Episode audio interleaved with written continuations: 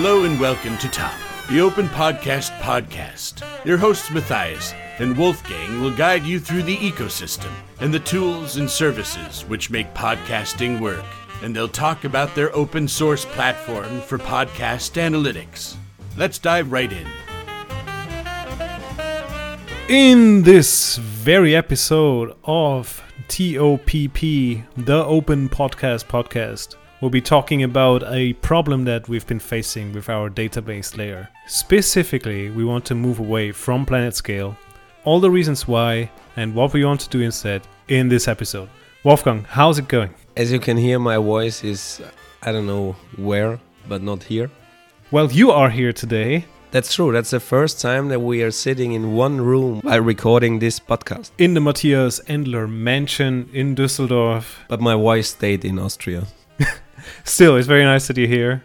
And uh, you brought a lot of interesting insights, I guess. Can you give us a summary, Wolfgang, of what has happened since the very beginning of this project and where we are standing now? So far, we haven't talked a lot about our database system and the database layer because we are using MySQL. That was the plan. MySQL is quite powerful and also sufficient for our use case. And what can you say? It's a stable, powerful SQL uh, compatible database and it can definitely handle our load and our scenario.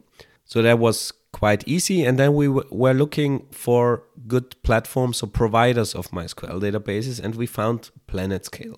PlanetScale is a really cool platform that offers a MySQL compatible database with a lot of cool features. But what we found out now is that it's not really a, a MySQL database under the hood, but they are using a different fork of MySQL, and that resulted into some problems for our use case.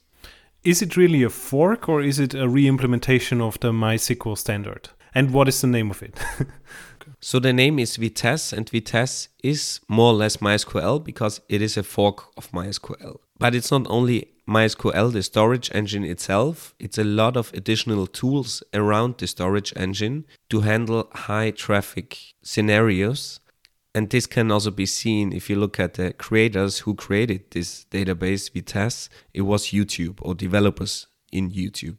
Because back in 2010, YouTube had a problem. Their database layer did not scale anymore. They only had a single database and it would handle all of the load of the entire platform. So all of the videos, all of the IDs would be stored in there. And because this did not scale anymore, they had to come up with a solution. And their idea was to use read replicas.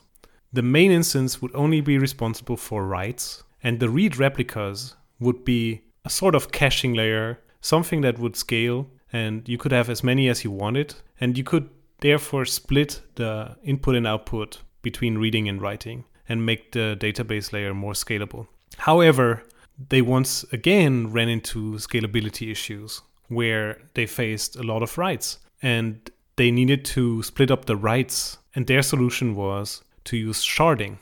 What is sharding? So sharding is a quite simple concept. At the end, you split your data and you store the first part on one server and the second part on a second server. So, for example, if you consider a table of customers, you have the customer ID and customer ID 1 to 1000 is stored on server 1, and customer ID from 1001 to 2000 is stored on a second server. So that's sharding. You just have to know where what customer is stored, and that might be a bit tricky for all the queries. But if you think about more complicated queries with joins, for example, that's not that easy if you have to deal with 10 servers where all the data is distributed, sharded, and you have to collect the right information to answer your query. So that's not a simple task. YouTube solved that problem with Vitess. They automated the sharding process so that the normal database user doesn't have to deal with that complexity anymore. Your SQL queries would simply run,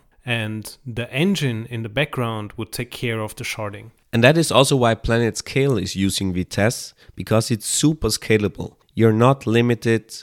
You can store tons of data in your database layer and it's still super fast. So, so what's the problem then? If it's super fast, we can just keep using it, no? That's the problem. There are also some downsides with Vitess. In general, it's always the same. If you solve one problem A, there might be another problem B. And they solved all the sharding problems and the scalability issues they had, but they didn't put their focus on other things, for example, like handle JSON data in a better way or extending the SQL query engine. But that was done by MySQL, by the core MySQL team. So there's now MySQL 8, for example, with a lot of cool features. And Vitess is a fork that was forked before MySQL 8, for example. So they have to catch up with all the new features of the new MySQL versions. And for them, it's super difficult to implement that because they are dealing with a highly sharded environment and they have to map the new cool features of MySQL to their sharded environment, which is even more tricky. And that's the main problem of Vitess that there that the feature set is a bit smaller than the main MySQL feature set. Do you think they will catch up to the feature set of MySQL 8 or did they just decide that it's going to be a smaller feature set from now on? I think both, more or less. So, of course, they are trying to catch up as quickly as possible, but with some features, it's almost impossible to implement that on Vitess. But for example, to implement a new JSON function that is just operating on one row or one column, it's not super difficult. It's just that you have to to implement this JSON function or this or any other feature. So usually it's not a problem, but it's not their main focus. And of course, they also have to decide what is more important for their customers and their world. And very often, the cool, nice new features of MySQL are not that important if you're dealing with a super huge sharded database like YouTube, for example. For some context, I just looked up the main users of Vitess, and the website lists a few very big players YouTube, yes, but also GitHub, Slack, Square, New Relic, and lots of other players. So it's probably not easy to cater a solution to all of these players and make sure that all of the functionality is provided. Probably they focus on high scalability and making sure that the sharding works as expected. Now we know that Vitess has some very big users, but of course our use case is probably much smaller than theirs. Maybe we can list our limitations right now that we run into on a daily basis, which prevents us from using Vitess for our use case. I mean, it's not impossible to use it, but we found out after some time, as we have a strong focus on analytics and we have to write analytical queries, SQL queries, that there are some really useful features in MySQL or in the SQL dialect in general that can't be used in Vitess. One just very simple example is union. You can do just one union or two unions, I guess, in Vitess, but not more. If you want to convert columns into rows, for example, union is a quite common approach. With some more SQL magic, this problem would probably be circumvented. True, I found one solution, but it's really dirty for that problem, yeah. Okay, so there is a solution, but it's pretty hacky but probably that was not the only reason why we had to switch away. Were there any other limitations that we ran into? Another really cool feature is common table expressions, and that was introduced in MySQL 8 as well. And especially in the analytics context, it's super important to have this feature if you have very long statements, if you want to correlate statements, and you write more sophisticated queries, analytical queries then this comes in quite handy. Of course, you might find some solutions for that as well. But then I also found out that, for example, a lot of JSON functions are missing, and we are dealing with a lot of JSON data because we are storing some of the data that we are receiving from Spotify or Apple as raw JSON. And then it's important that you can deal with those JSON fields in the SQL language, of course. So in general, it was just a lot of smaller issues and smaller details that come in for analytics. And in our use case, analytics is the most important part as we are a podcast analytics tool. And therefore, for us, it makes sense to move away from Vitess or in our case, PlanetScale. But it's not due to bad performance or any other really bad experience what we had because Vitess and especially PlanetScale is super cool. It's a super nice way to deal with databases and we would love to use it. But we just decided that the analytical part is more important for us and that we should use another database for our use case. All right, all of this is very unfortunate, but we have to move on. What's next? So, luckily, we came up with a really flexible architecture already at the beginning, and we decided to separate all our layers. So, the incoming layer, that's our connector, for example, or the proxy, the API layer that stores data in the database, the database itself, and the analytical layer. And they are all independent. So, even if it's quite bad to change the database now, it's not a huge deal. So, we could easily change to Postgres or even Oracle, in theory, that is not a huge deal as long as it is SQL compatible, because we are using just simple create table statements and also our SQL queries are SQL compatible, so it's no problem to use another database. But for us, of course, as we are already used to MySQL, to the MySQL style, syntax of SQL, and all that, for us, the easiest way to change is now to switch back to or not back it's it's still a mysql compatible database but it's mysql itself. So we will use mysql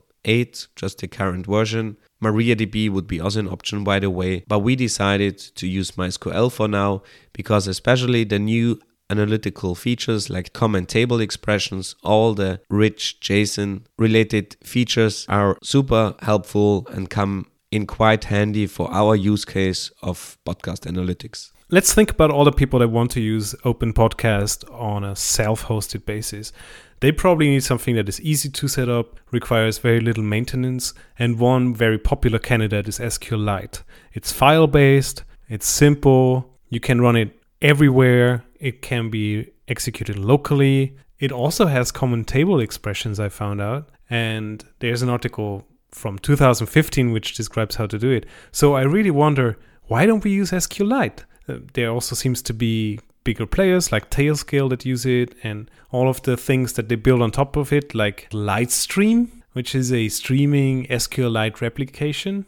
What's your take on this? You're completely right. SQLite is a very powerful database and I think for our use case, it would be a good fit. For now, it's just easier for us to use a MySQL database because we have set up everything for a MySQL database, like the driver in our API and all that. So it's just a bit easier and straightforward to, to use MySQL at the moment, but that doesn't mean that we won't try it out in the future. And if you are a big SQL SQLite fan out there, feel free to send us a pull request if you want to try it out. I'm pretty sure this is not the end of the story, and we might run into other limitations as well. But for the time being, this is the best solution to the best of our knowledge, and we are very happy to be able to switch those components without too much downtime and without too much of a hassle. We're very thankful that we built a very modular design. And before Wolfgang completely loses his voice, almost there, we say thanks a lot for still sacrificing your voice for this episode. And we wish you a, a quick recovery. And this is all from our side on this end. I think we will be back next week with another episode on a non database topic. Apart from that, if you've got any feedback, you know where to find us on GitHub, on openpodcast.dev, and on our podcast itself. See you next week, hopefully with the recovered voice again. Bye. See you.